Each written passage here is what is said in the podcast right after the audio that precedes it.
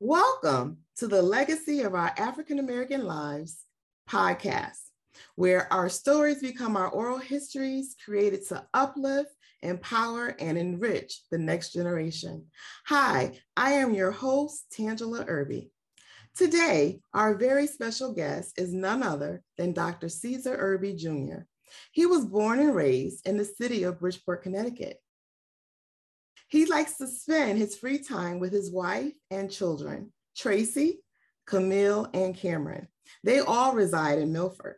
He has an extensive resume filled with lots of great accomplishments and titles. But first, I want you to know that he has given me two of my greatest titles, which are Big Sister and Auntie. Welcome, Ceasar. Good evening. Yeah, so thank you for sharing time with us today. I have to tell you that I am so excited to embark upon this new journey for myself personally, but I'm really excited to be able to take some time and to just talk to you a little bit about what family history and legacy means to you. So before we get into that, I want to give the audience a little bit more background about who you are. So let's let's talk. So tell me a little bit about who you are and some of your accomplishments. Uh, so as you mentioned, my name is uh, Dr. Ceasar Irby. I'm originally from uh, Bridgeport, Connecticut, um, a proud product of the Bridgeport Public Schools. Uh, subsequently, I enrolled in at Cornell University, and I was there for five years, and I obtained a bachelor's degree in biology and a master's degree in education. I spent some time teaching and doing other things. And I went back to school, to become a, a podiatrist. So currently, I work at uh, Bridgeport Hospital, and I'm the, the chief of podiatry at Bridgeport and Milford Hospital. Um, and I also oversee a team of six residents uh, that we train in foot and ankle surgery. You know, when I think about you and I think about your life, because obviously, you know, we spent a lot of time together, especially in the early years. You know, I'm always amazed with there's just so many different facets of your life. So I think about how you always wanted to be a doctor. You know, it was something that you talked about a lot uh, growing up. And then I think about, you know, you went to school and, you know, you became a certified teacher and you taught, but you never lost what it was that you wanted to do. Talk to us a little bit about that. Where did that drive to just keep going? Where did it come from? I think um, a lot of my internal or the stimulus for me to do things rooted in, you know, my family history. And I guess that's why I'm here. My parents did not go to college.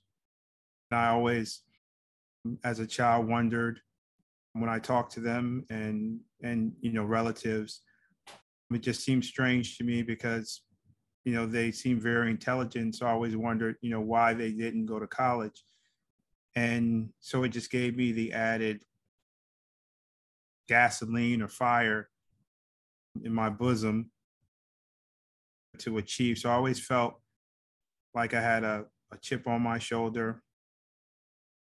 I felt like it was for me to prove that if my parents had the opportunity, what they would have achieved. And so if given the opportunity, you know, there was there were no limits to what they could or, or have done. So I, my first experience in in school was at Wilbur Cross uh, School, which is a school in the north end of Bridgeport. I had a wonderful pre-K teacher. Her name was Miss Brown, and I was in love with Miss Brown. I thought I was going to marry her, and um, I believed everything that she she told me. So she told us that we could be anything we wanted to be, and I, you know, I believed her. I had no reason not to. And at that time, I didn't know anyone who was a doctor, but I knew, I, you know, I liked science. I was inquisitive, and it was always something that I, you know, I wanted to do. I can't. I don't necessarily know why. Like I said, I didn't know a doctor Um, but it was just always something I, you know, I aspired to. And luckily, my teachers and my home environment was very supportive in terms of education. I think some of the things that I recall is that again, I go back to when my parents, my mother would tell me that she spent half the year in the fields and half the year in school, so she didn't have a traditional education. But she knew that she had never been to a college, but she knew I needed to go to one. You know, she didn't know how to, you know, she didn't know how to get me through college, but she knew I needed to be on a campus. I, earlier today, I was thinking about on my way to work that, you know, how many children when I was applying to college, you know, I asked my parents, I, needed, I, can I have your tax returns? And I took their tax returns and I sat down with the financial aid application and I said, you know, I got to figure it out. Mm-hmm. And, and that's what we were doing at the time. You know, it was a uncharted uh, course, but I always felt that I had to support. So even if I failed, you know, I had some place to go back to. My mother would, would tell me, um, when I when I left to Cornell, she found out, or they, they found out that lots of people, Cornell was known for people committing suicide. Mm-hmm. And there are lots of bridges, there's lots of places to, you know, if one unfortunately was inclined to do that, there are lots of places where that happens. And, you know, I remember her telling me that, you know, you always have a place to come back to. You know, so as long as I have a place to live, you have a place to live and so I, I I didn't feel pressure when I went there because I was playing with house money. I you know it was like I couldn't lose because even if I lost, I would be going back to a place I knew would take me unconditionally. Some other things that you know my you know mother would tell me. She worked at a factory. She you know say, look at my hands. She said, you know, do you want hands like mine, or you could do or you could work differently. Um, she says, I work. I go to a place that I don't like to go to because I have to. And, you know, she would tell me that, you know, she works there because, you know, she needs money um, and, and we need things, but I have different options. You know, I can choose what I want to do and I could possibly do things that, you know, I love to do and that would pay me money. There is so much wrapped in all the different things that you said. You know, when I think about our mother, she would often tell us things and she had such a way of doing it. It wasn't always do this or don't do that. It was always through a story and it was with a gentle touch, you know, and it could be something really quick or something small. And even now, with her being gone, something will happen and I'll think about something that she said about it or you know her helping somebody else through something and another thing that you touched upon was and i remember that she said she had to do very hard work and she worked hard so we didn't have to work that way but even with that, I think about how early she got up every morning. She would be up six o'clock in the morning to go to go to work. She would work. Uh, I believe her hours were seven to seven to three or seven to three thirty, and she never complained about getting up. She never complained. She would always say, "Do what you have to do," and that's something that mm-hmm. really it, it, it sticks with me. And the fact that education was valued in our home so again, like you said, she didn't go to college, but she knew we needed to go. I remember graduating high school and talking to some people and they would say, oh, well, you know, I decided I'm not going to go to college. I'm going to take a year off or I'm just not going.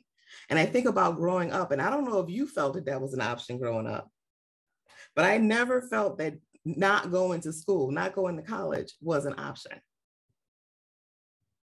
No, no, I mean, I, I, um, it was it was it was always an option.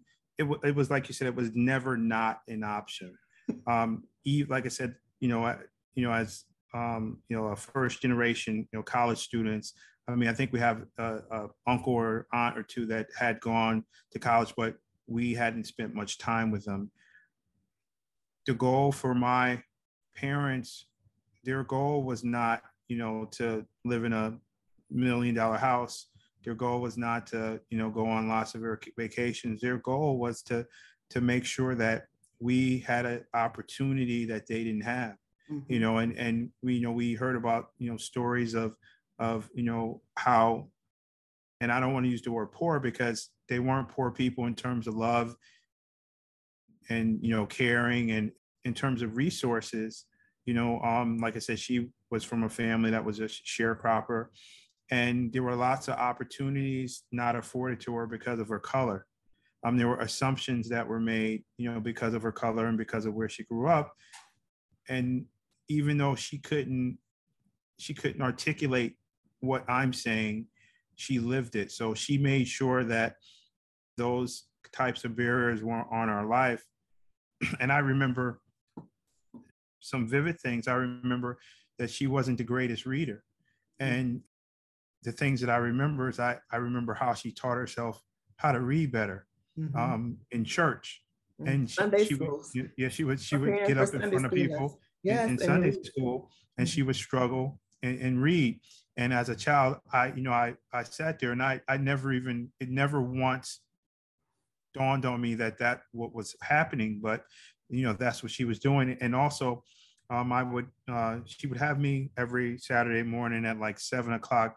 I go with her to the grocery store and, um, you know, I go shopping with her. And what she would do is as we're shopping in my head, she would have me calculate the groceries and you know and, and by the time we got to um, the the register it was how close i was to the to the number mm-hmm. and, and most times i was i was spot on mm-hmm. and so you know by the time i by the time i got to school um, a lot of the things that you know other kids had struggles doing you know i was you know pretty um, pretty good at so for example reading um, and and and writing, and um, I would uh, in terms of you know doing things like in church, she she makes sure I you know get up and talk, um, you know do things that would help me you know be a better speaker, and, and like I said, it wasn't like she was this was something she was you know actively trying to do. It's just you know just who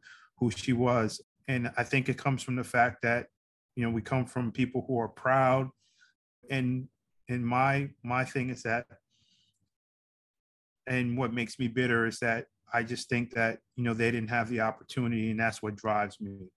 So I'm I'm looking at, and when people talk about dreams deferred, I'm in their dream deferred, meaning that they through me you can see what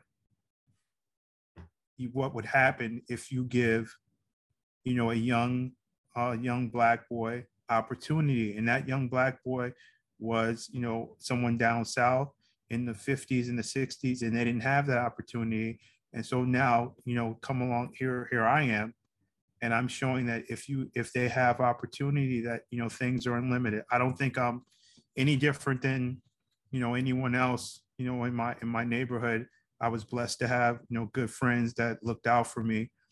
But you know i think that my blessing was you know the ability to you know process information and and be able to give it to you in a way that you wanted it back.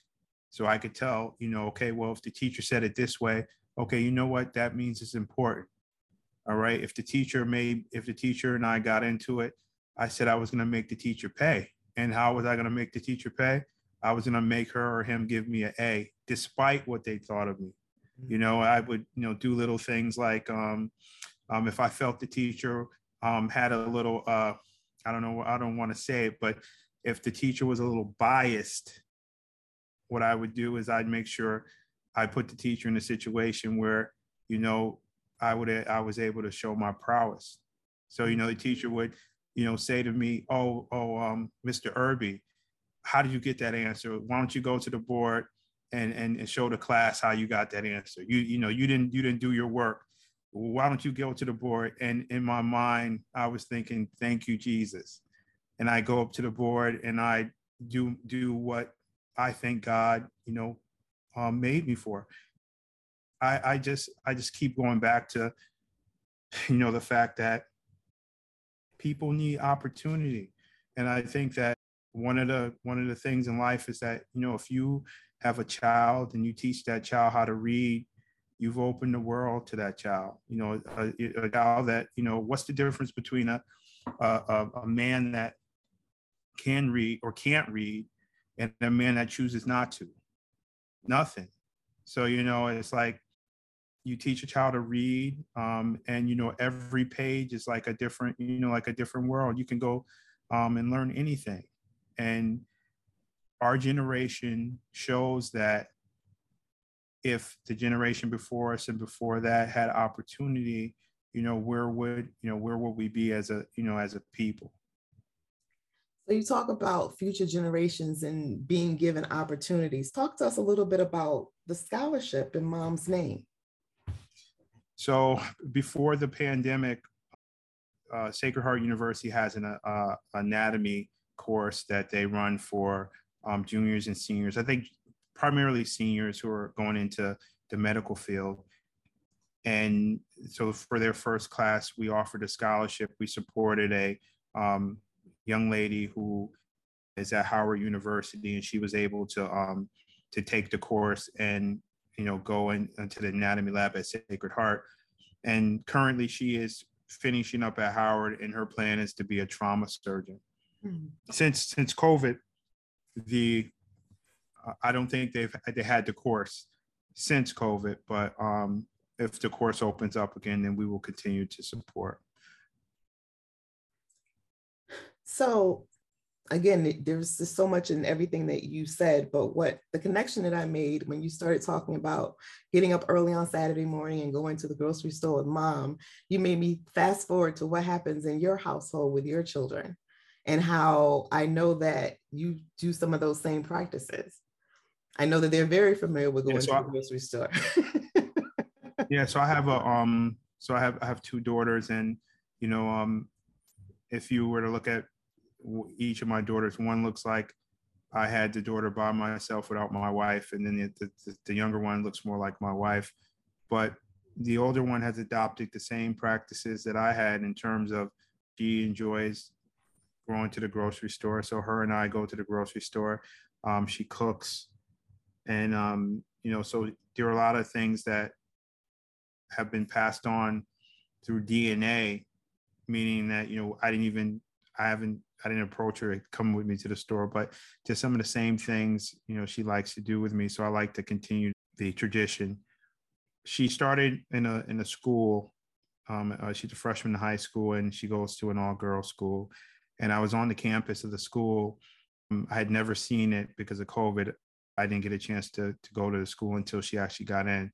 And I was on the campus, and I was looking around, and I was thinking, what would my mother say if she could see the school? meaning and you know one you know one generation from grandma to granddaughter you know the world is is a, a place full of opportunity i i do remember when my children were younger and you know they would talk to grandma and grandpa and they asked you know where'd you go to college? And they said they didn't and my children were shocked. You know they said don't doesn't everyone go to college? And and I understand that college is not for everyone, but when you're a people who it was out of reach for so long, you know, it becomes you know becomes something special. And so for us, education, you know, is, is I think is the key for us.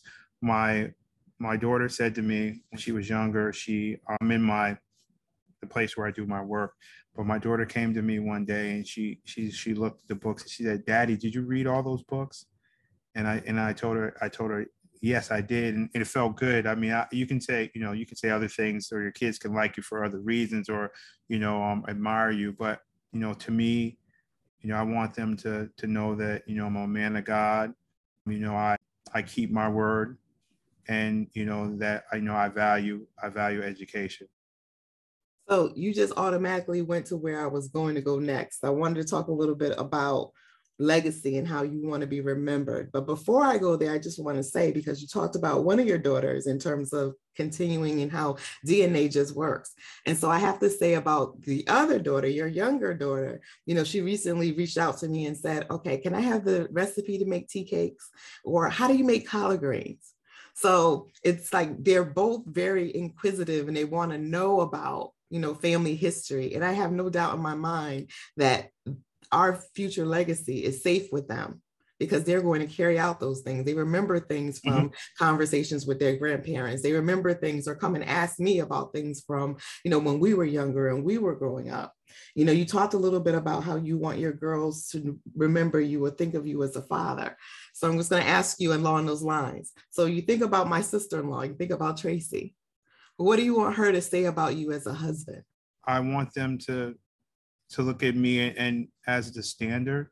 So I, I think that I want them to to know that you know if they you know when they get married or if they get married that you know you could have a man that's nice, you could have a man that um you know loves God, um and that will do his best to you know to take care of you and and you know in everything he does. So I put my family first before you know before me before my needs and you know i just tried my best to to you know give them what they needed not necessarily you know monetary things but you know i took the time to see what they needed whether it was uh, you know love you know whether it was support. So i, I don't think or i don't believe you should give kids the same things. Um, i try and be equitable but i think that they need different things. And so i want them to know that i took the time you know and i you know i thought about them you know in, in everything that i do that you know when i'm out and about in the world you know the things that i do will impact my kids.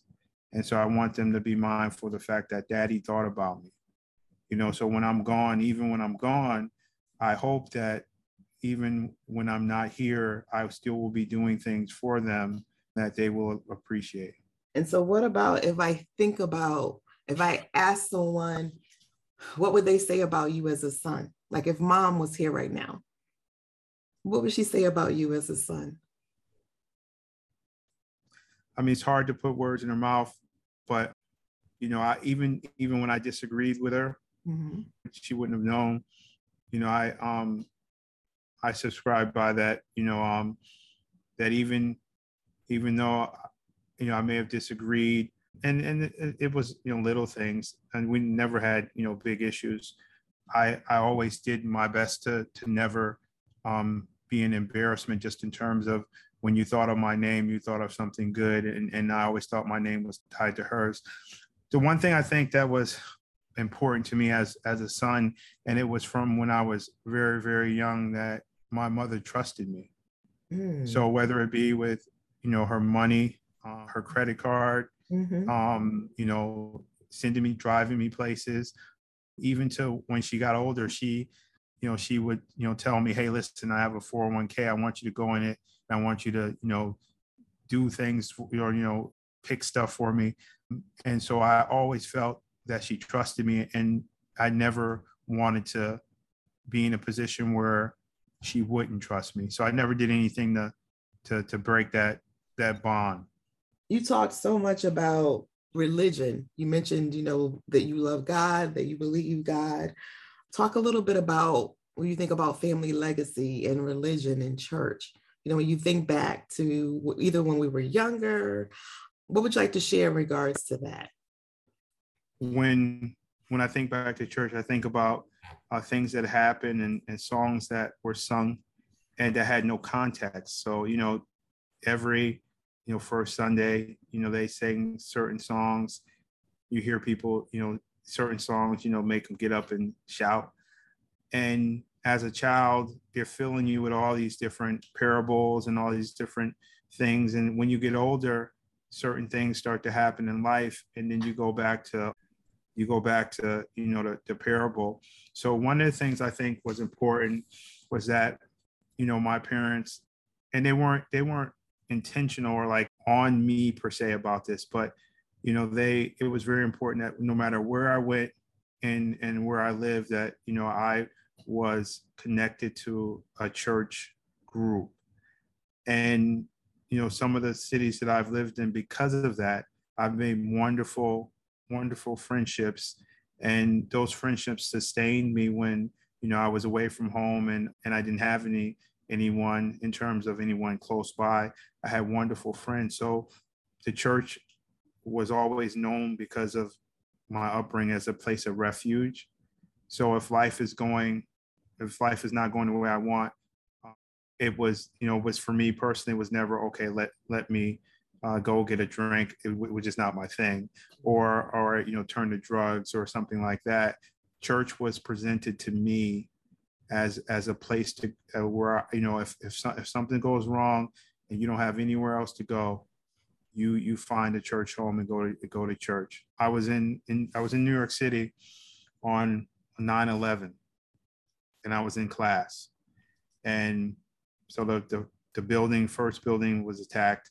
and I went, I saw it on TV, and then I talked to my um, wife, who was she was just my friend at the time, and so she said, while I'm talking to her on the phone, and I'm looking at the TV, I see the other building come down, and so at that time, I made the personal decision that I was going to leave Harlem and go back to Westchester, and I thought I'd be safer there. So I tried to leave the city, and I couldn't, and I thought about it. I said, oh well, you know, my assistant pastor that used to be at my church was named the head uh, pastor of a church in Harlem. So I was able to drive to his church, and I said, you know what? If it's the end, then I, at least I'll be at church. So I um I was at church with um a, a good friend, and that's kind of how you know church is for me. It's the place uh, of you know of refuge. So often people talk about church hurt you're gonna have to define that. Yeah, and I, okay, I will. I will. So church hurt is people will go to church and they're they have these expectations that everyone in church will do the right thing all the time. And then something happens and then they kind of retreat. They pull back from church.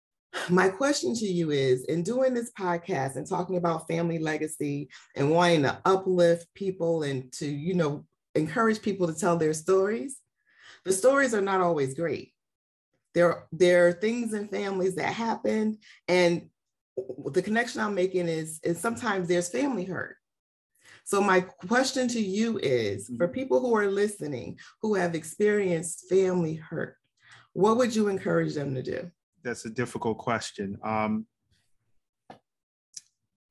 I, I think it, you know, it again, it, it goes back to, you know, your, your upbringing what I what I try and do is is again, like I said, I'm not a, a person who I'm an overly optimistic person. So in all scenarios, I am optimistic, and that's just how I was.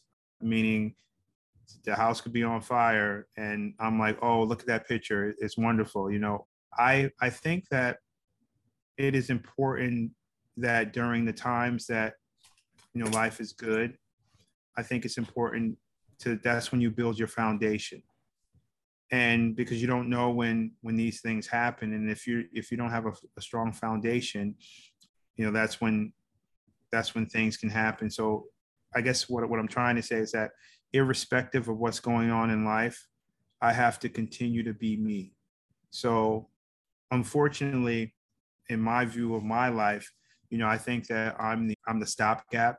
So when I look at, you know, my wife and kids and my family, a lot of times say to myself, you know what, well, I can't let it get past me. So if it gets past someone else and they can't handle it, I need to make sure it doesn't get past me. So I try, I try and read. I don't read the Bible as much as I should, but I read a lot of self-help help books just in terms of, you know, bettering myself, you know, how to be a better person. And I think that combined with the stuff that I learned when I was a child helps me through, you know, these times of, you know, these times of hurt. Like, you know, you remember mm-hmm. when I uh-huh. distinctly remember when your mother it would say, Oh, you know, one day I ain't gonna be here. And, you know, just other things that are, you know, are said as a child. And like I said, in church and Sunday school, you have all these different things. And those things, you know, help you, you know, get through it's important that you know you don't put too much faith in a, a man because you know sometimes they they will let you down. Just uh, one example. So i have a i have a friend who um, lost his mother when um, when we were teenagers. And so his personality changed a little bit not towards us not towards us but you could tell that he was different. Like you know um not the fun loving guy that he had been. When when I had a similar situation and he he texted me to ask how things were, I told him I understood. And I understood how you could be a person and have, you know, horrible things happen to you. And, you know, those things could, you know, change the, the rainbow. You don't see the rainbow anymore. And it's just, I think it's a normal thing in terms of, you know, how people process grief. The one thing I try and hold on to is I I, I try always. I read a lot of stuff on um, on the Holocaust. I just I just finished um, a book called Night, and a book uh, uh, it's, it's, a picture. It's a, like a book of pictures uh, of Anne Frank's diary. The reason why I do it is because if you purport or try, you think you you want to be a good guy, you need to know how evil the bad guy can be. And so, you know, you look at these things that happen in your life and that are bad, and you say to yourself, you know what? I can't internalize these things and then become the person I was reading about in the book. So it's very easy for bad things to happen. And then we say to ourselves, you know what? I'm just not going to treat anybody nice. I'm just going to, you know, do my thing. But I think, you know, by reading and listening to stories of, or, or, you know, talking to friends about the things that they happen in, in their life, you say to yourself, you know what? I'm not the only one. Things happen, you know, bad things happen. I, I remember my mother saying, why shouldn't I expect bad things to happen to me? I'm no different than anyone else. But I think the difference is, is how you process it. So, you know, being or trying to be a man of God is that when bad things happen, I don't want to take those bad things, internalize them, and then treat someone else as bad. I think it's easy to take your the, the best way. I think the easiest way to get rid of some hurt is to put it on somebody else. You know, if you're if you somebody hurt you, the easiest way to get rid of it is you hurt somebody else, make them feel worse than you, and you say to yourself, "Oh, I feel better now." But that's not what we should do. You know, you sh- we should make a, a effort that you know whether it's church hurt, whether it's family hurt, that you know you're not gonna, um, you know, you're just not gonna become, like I said, the people that we read. And some of those books, you know, I, they're terrible men and they do terrible things. And I'm thinking to myself, you know, what kind of family life did they have that made them the way that they are. Mm-hmm. And so when something bad happens to me, and like I said, I try not to internalize it because I don't want to become careless. I don't want to become callous. You know, for me, I think the best way to do that is, like I said, I try and educate myself. And I also try, you know, and talk with my friends and, and listen to their stories. And you develop a sense of empathy. And that's right there is the power of story. Well, Dr. Irby, I guess you know that I could probably talk to you for hours. And this definitely will not be the last time that we have you here on the podcast. But to take us home, is there anything that you wanted to share that I did not ask? I just think that, um, you know, for me and and my legacy. So I'm thinking about, you know, I'm, you know, I'm, I'm not a, I'm hopefully I'm not a halftime of the game. For my next thing that I do, I just think that when you say leaving legacy, it's about, you know, leaving the world a better place than you found it. So, you know, I'm thinking about the trail of people that I, I, you know, that I encounter. So when I leave a person, am I leaving them better than I found them or worse? And so, you know, for as many people as I meet for the rest of my life or interact with, I want to make sure that, you know, when they see me, they know that I left them better than I found them. Words to live by. Well, again, Dr. Irby, I want to thank you for spending some time with us today on the podcast. I wish you the best, and I pray that God continues to bless your hands and all the work that you do. Right. Thank you. God bless you. All right. Thank you. And thank you for joining us for this episode of Legacy of Our African American Lives podcast.